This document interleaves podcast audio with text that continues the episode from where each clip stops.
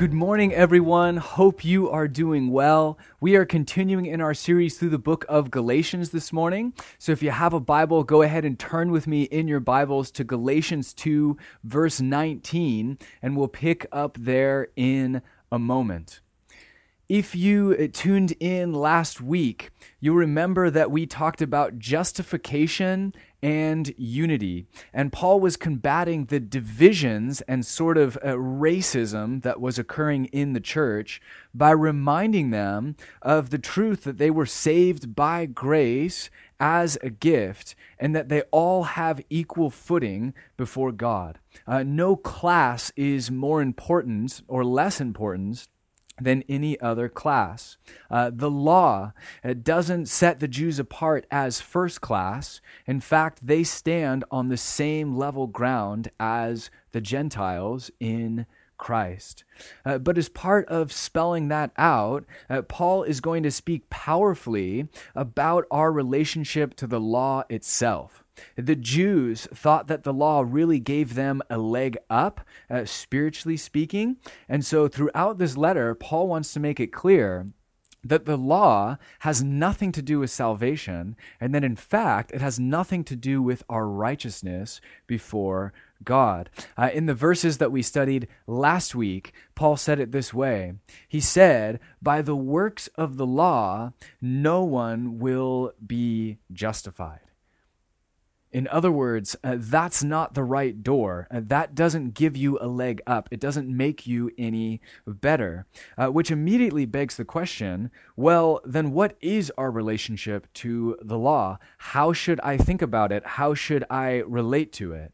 And that was a major source of confusion in the early church in the first century. And in some ways, it is still a source of confusion for us today.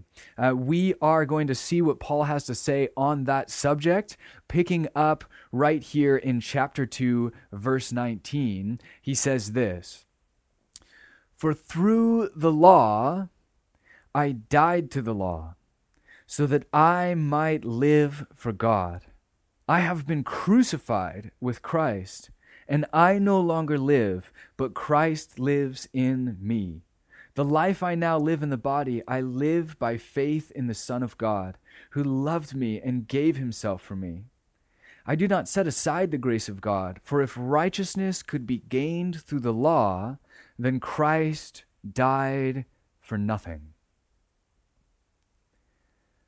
And in a few short sentences, uh, Paul gives us more to think about than we could possibly unpack this morning. In these few verses, there are some massive concepts that are central to our understanding of grace, and they can be so easy to say and articulate, but much harder to internalize. Uh, but the bottom line of what Paul is saying, in essence, is this righteousness cannot be gained through the law uh, following the law of the Old Testament, or really any law, uh, any religious code, uh, does not make you righteous in God's sight. And this truth, in isolation, in and of itself, is actually received as bad news for most of humanity. Uh, if you think about how most people live, uh, and certainly how the vast majority live outside of discipleship to Jesus, uh, well, a lot of it is, is through the lens of Islam or Hinduism or Judaism, uh, uh, or Buddhism or, or one of those major world religions. And one of the things that all of those world religions seem to have in common is that they are merit based uh, your status or your standing before God or before the gods or um, your relationship to uh, nirvana or reincarnation or whatever it is. It's all based on you and your merit. If you do the right things and follow the right laws and check the right boxes, then you make yourself fit for uh, the kingdom of God or paradise or nirvana or a better reincarnation or whatever it is, depending on your religion or worldview. Uh, but it's all based on merit. Uh, even in our secular culture, there is this rather intense moral code uh, surrounding uh, personal freedom and accepting others and social justice. And uh, most of the secular uh, sort of moral code uh, is actually based on scripture uh, as its sort of uh, long forgotten roots of how we think about right and wrong and even justice in our society.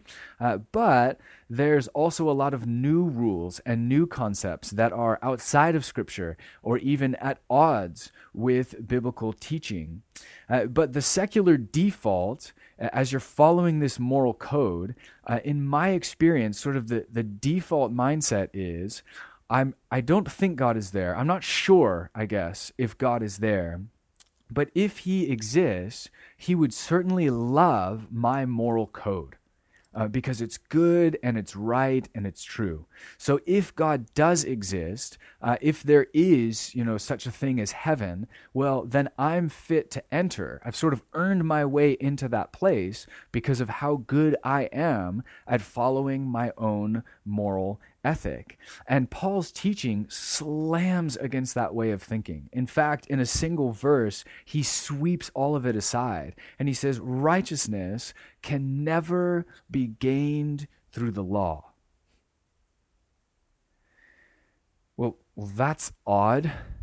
Uh, uh that, that's challenging. That's counterintuitive for most human beings. And then Paul drives home the point by saying, hey, if there was a righteousness that could be gained through the law or following a moral code, then Christ died for nothing. If following a, a law or, or moral code could get you into right standing with God, uh, and, then, and then that would be an alternative path uh, to the cross and and that's the end of the story. That that's the path that we would take to make ourselves righteous before god which then begs the question well wait a second if we have that path available to us then what is christ doing on the cross? Like why is he there if we can just follow a moral or religious code and and earn our way there and no, Paul says, the fact that Christ is on the cross actually speaks to a very different reality, and, and a reality in which the law itself plays a very different role than we assumed. Uh, righteousness, Paul is saying, cannot come through the law. Uh, the law, in and of itself, it, it can't impart life to you. Uh, the, the law only condemns. Uh, the law is there to, to show us what sin is and, and to point out our need for the cross. It was never presented as an alternative path to the cross. It was never even presented as something you could do as a bonus to sort of add righteousness to what Jesus did at the cross. No, no, no. Paul's saying, hey, get it straight in your minds. The law brought death, not life. Uh, and then Paul in Romans 7 lays out uh, this brilliant analogy in which he compares our relationship to the law uh, to uh, that of an overbearing husband. Uh, and this is what he says. This is Romans 7. He says, Do you not know, brothers and sisters, for I am speaking to those who know the law, that the law has authority over someone only as long as that person lives. For example, by law, a married woman is bound to her husband as long as he is alive. But if her husband dies, she is released from the law that binds her to him. So then, if she has sexual relations with another man while her husband is still alive, she's called an adulteress. But if her husband dies, she is released from that law and is not an adulteress if she marries another man. So, my brothers and sisters, you also died to the law through the body of Christ, that you might belong to another, to him who was raised from the dead, in order that we might bear fruit for God. Paul says uh, before Christ came, essentially, you were married to the law. Uh, the law had total authority over you, and the law didn't bring life. It couldn't impart life, it couldn't impart righteousness, meaning, in a sense, that, that the law was an impotent husband.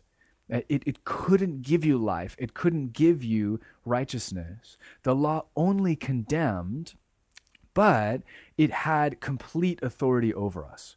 Uh, you can sort of picture the law as this uh, obnoxious, oppressive, overbearing husband who is constantly leaning over your shoulder, uh, constantly calling out your flaws and your faults, leaning over saying, You shall do this, you shall not do that, you're doing that wrong, that is sin, you're falling short, you're not good enough, you'll never be good enough. Here's the line, and you're failing, and you're failing, and you're failing. You'll never get it right. And the worst part is that you can't argue with him. When you look at the law, you know that he's right. There's no sense in, in, arguing that. You know that his standards are actually holy and just and from God. You can't find fault in any of his standards. And so you're left with, with no way to justify yourself or your actions. You, you can't talk your way out of it. There's no uh, counter argument that's available to you. You have no defense. His standards are holy and righteous and good. But all the law does is to condemn you and point out your flaws. And he never lifts a finger to help you out along the way. And under this scenario, you might say, well, if that's if if that's where I find myself, if that's my relationship to the law, then I'd like to just leave that husband. Uh, but you can't. You you're bound to that husband until death do you part, until one of you dies. Then you will be released. And to make matters worse, Jesus says, the law will never pass away which means that your overbearing husband will never die. Terry Virgo says it this way He says, You are permanently married to an overbearing, correct husband who will permanently point out your fault. You cannot argue with him. He's always right. He's never going to help you, and he's never going to die. Ain't religion grand? The law is an overbearing, correct husband who has total authority over us. He tells us what to do and what not to do and condemns us along the way. And that's how we find ourselves. And in fact, some of us still, even as disciples of Jesus, sense this unhealthy marriage or relationship to the law. We set we have that sense of condemnation and that sense that there's no way out from under that condemnation. But, Paul says, there's hope. There's a solution. You are married, bound for life to an overbearing husband. The only way out is if one of you dies. And the law, Jesus says, will never pass away, it will never die. So, what's the solution? Uh, Paul says, well, the solution, the only way out is if you die. If you die, then you're freed from that marriage to the law. You're, you're released and free to be bound to another. And Paul says that is exactly what has happened in Christ. In the verses we read this morning, he said, Through the law, I died to the law. Interesting. So the law still lives on, but I've died to the law so that I might live for God. I have been crucified with Christ. I've been put to death, and I no longer live, but Christ lives in me. The glorious solution to our hopeless predicament is that you have died.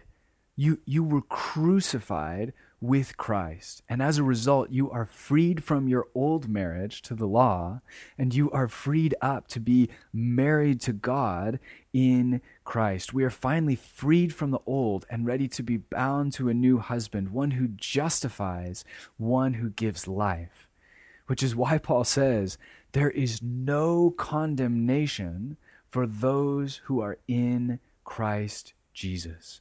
Uh, condemnation is what you experienced under your old husband, but now you are under a new husband who justifies, who doesn't condemn, and who finally brings life. And, and this death that you experienced was brought about in Christ. We're told that because you've accepted Christ, that the thing you, you're now found in Him, and the things that are true of Jesus are now true of you. Uh, your old self was literally crucified in Christ as a historical fact. When Adam sinned back in the beginning, we all were in Adam and we all became sinners. Uh, you were there, wrapped up in Adam, wrapped up in that choice. Now, you don't remember that. Uh, you don't remember being there. You don't remember him making that choice. But you were there in Adam. You were included in that. And the life that you used to live before Jesus is actually proof that you were in Adam. You can't remember being there. You can't prove that to a skeptic, but you were there in Adam. In the same way, Paul's saying, you are now in Christ, which is Paul's like favorite title for someone who's a follower of Jesus. You are in Christ. And when Christ was crucified, you were there. You were crucified with him as a historical fact. On that fateful day, as he hung on the cross, there was a man crucified on his left, there was a man crucified on his right, and you were there in Christ. Your old self was crucified. Which is why Paul can say so confidently, You are now dead to sin and dead to the law. And because you've died to the law, because your old self has been crucified, you are now free. You're no longer bound up in that marriage. And you no longer need to listen to your old husband ever again.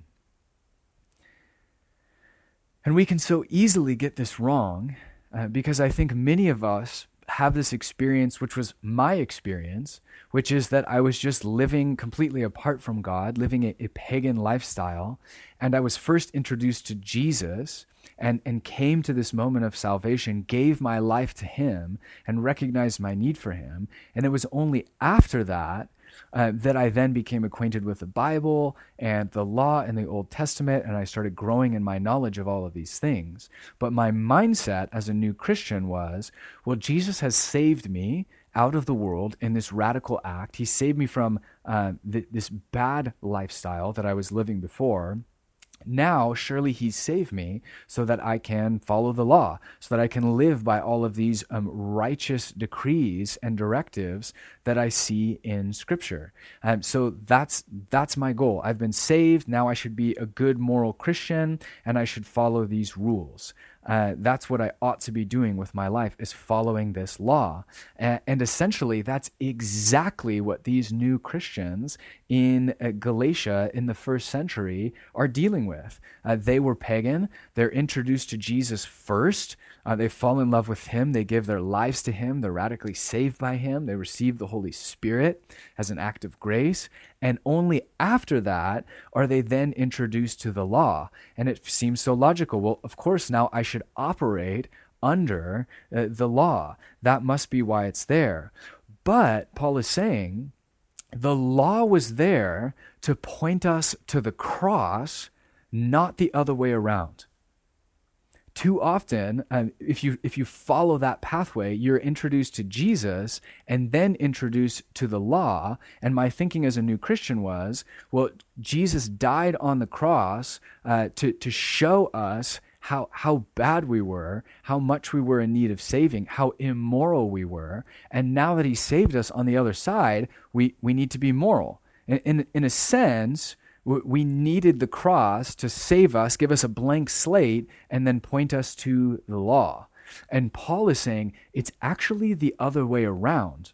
The law was there to point out sin and to show our need for the cross. And too often we actually reverse them.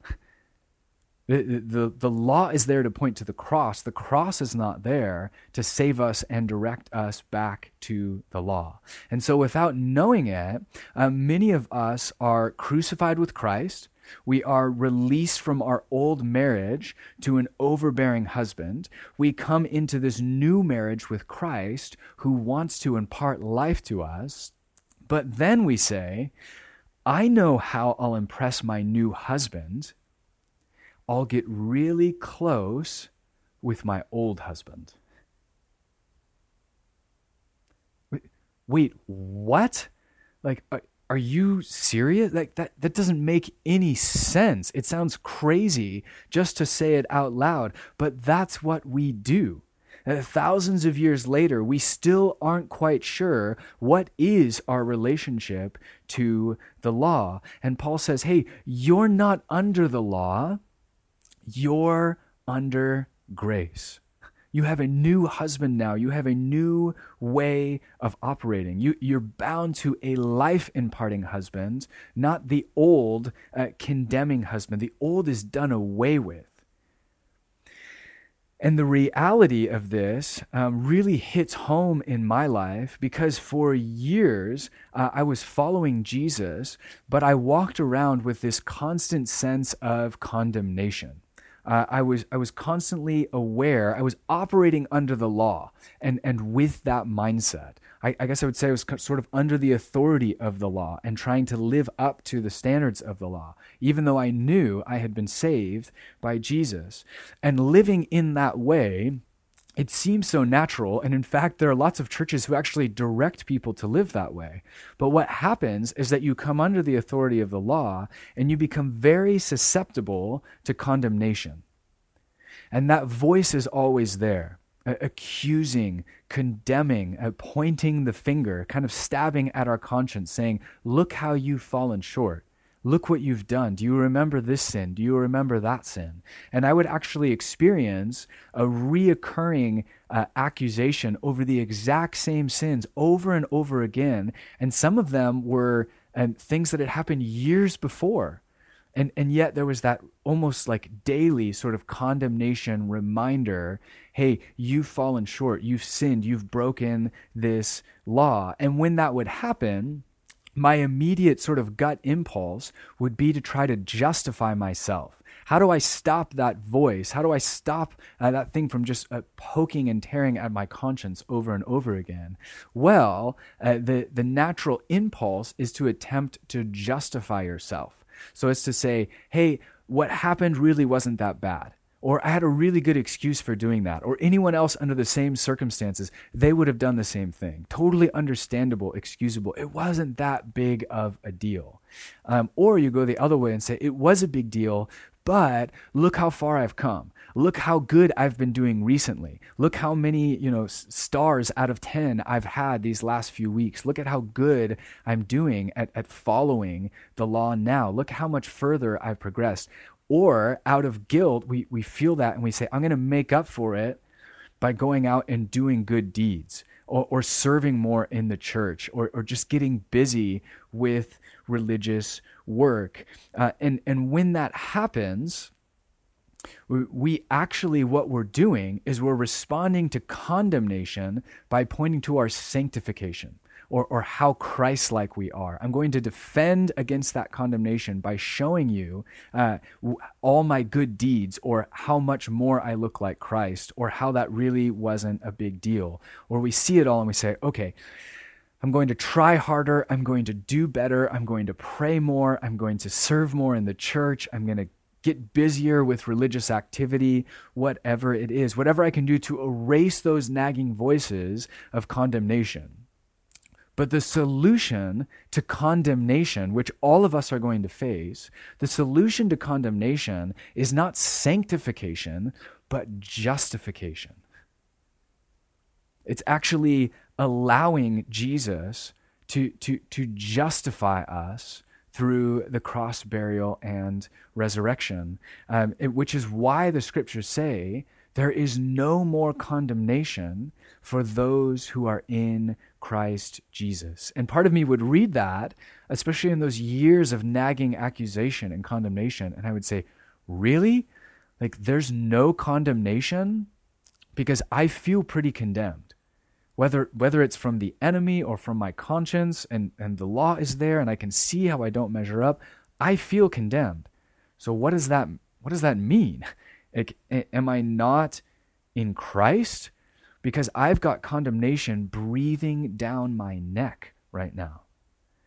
But it's true. What Paul is saying is true. The solution to condemnation isn't justification. Or, or, sorry, it is, oh gosh, it is justification. It's not sanctification, it's justification. Uh, it's, it's putting the old behind us. It's saying the old is dead and uh, done away with. We're released from our old husband. Our old husband condemned, we're, we died, we exited that marriage through death and now we're no longer under that condemnation. We have a new husband. We've been released. And this word that Paul uses for being released from the law uh, is the same word that could be used for um, being released from, say, military duty. Uh, when you are in the military and serving in that capacity, you are under the absolute authority of your commanding officer. Uh, I actually served in the military for years uh, as a military lawyer. Uh, but even though I was going in as a lawyer, I still had to go through boot camp. Uh, right there along all the other soldiers.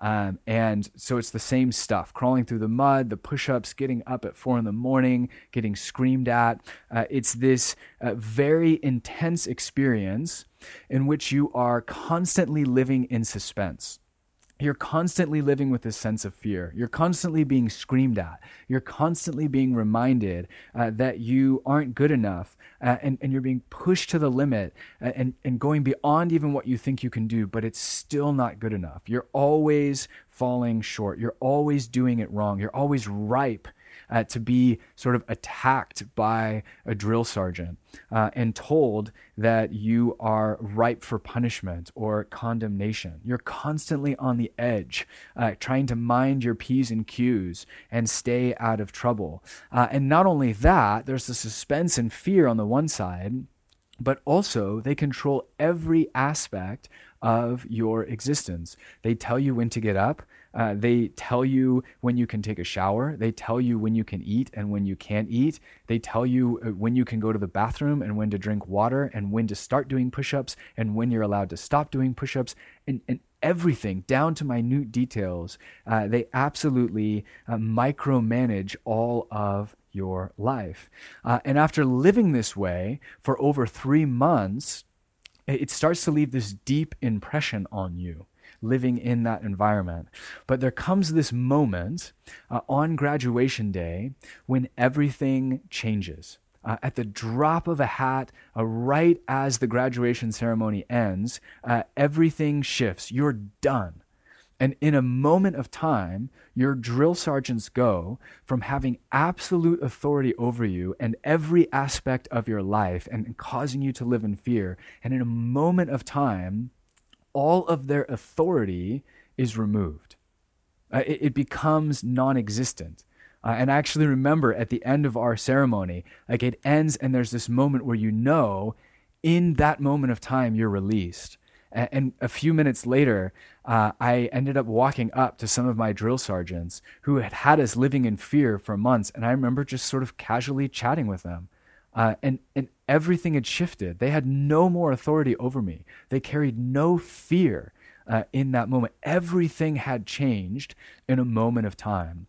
And Paul's saying that's what happened with you and the law. You were released, you died to the law, and as a result of being crucified with Christ, you're dead to your old husband. He no longer has authority over you. So now, when you hear that accusing voice, uh, whether it's the law or your own conscience or Satan or some mix of all of them, and that voice of accusation and condemnation comes, I've slowly and painfully learned over time that my response should not be to point to sanctification or trying to balance out my good deeds with bad deeds, or trying to wash away those things by just serving more or getting busy with religious activity. No, my response to those things actually becomes a matter of authority. I can now turn and look the law in the face and say, You no longer have authority over me. You have nothing left to say to me. Whatever the law says, it says to those who are under the law.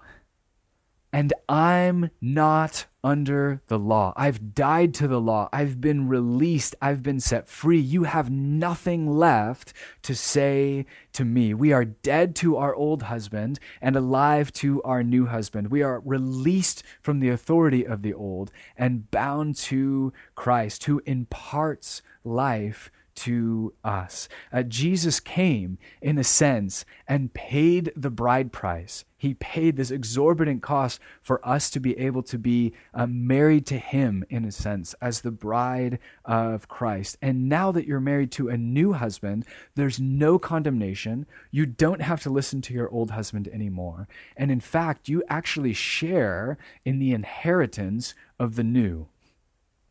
I mean, you can you can think about what happens if you uh, marry into a wealthy family. What happens in that case? Well, you become wealthy. Um, it, you are part of the family. Uh, just in a moment of time, you inherit and have a right to everything in the family. Your status changes. You relate completely differently to the old husband, and you have this new rich inheritance. Well, is that fair? Um, in, in our world, when someone just marries into a rich family and instantly inherits all of this stuff, you could argue, oh, that doesn't seem fair. Well, that's grace. You are now married to a new husband. When you have Jesus, you have everything. You have the best inheritance that you could possibly have. And you are married to a husband in which there is no condemnation. There, there's just grace. You are married to a husband who is bursting with resurrection life and who longs to impart more and more of that life to you. A husband in whom, if you stick close to him, you'll bear fruit. Romans 7 says. You didn't do that under the law. You'll receive life, you'll receive righteousness, you'll bear fruit like you never could under the law. And Paul's going to argue in this letter in the weeks ahead hey, don't go back. Don't be enslaved again by the law.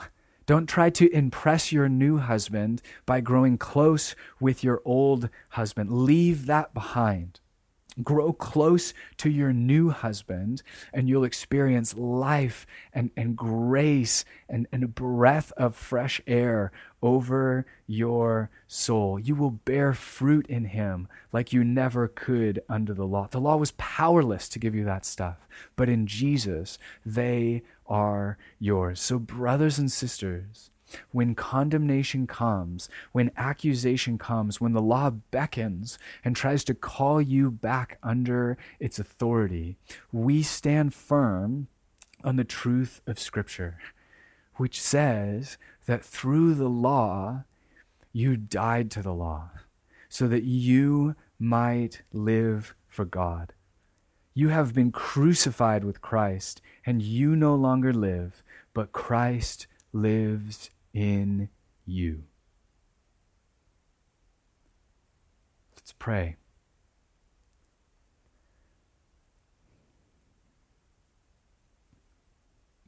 Jesus, we thank you for the reality, Lord, that we have died to the law, that our entire relationship, which was so unhealthy, which was so dysfunctional, which only brought condemnation, thank you, Lord, that, that we're released from that uh, because of you, that we have actually been crucified with you, that we've died to the law, and as a result, we're free. Not free to just wander in, out in the desert, Lord, but actually free to be bound to a new husband, one who imparts life, uh, one who in, imparts uh, grace and righteousness, and all of these things that, that our souls just hunger for, Lord. Thank you that, that we are now the bride of Christ, that we've mar- married into this family, with, with an incredible inheritance. And so I pray, Lord, uh, specifically uh, over my brothers and sisters who are living with condemnation and and that condemnation lord we know it, it just weighs on us. It can have a physical effect and manifestation in our body. That's how real it is when we carry around that condemnation.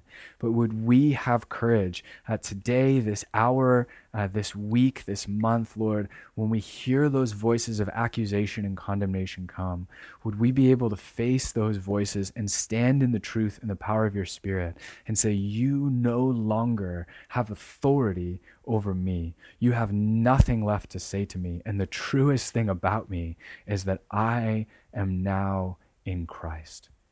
Lord, would you set us free to experience this life that you want to continue imparting to us?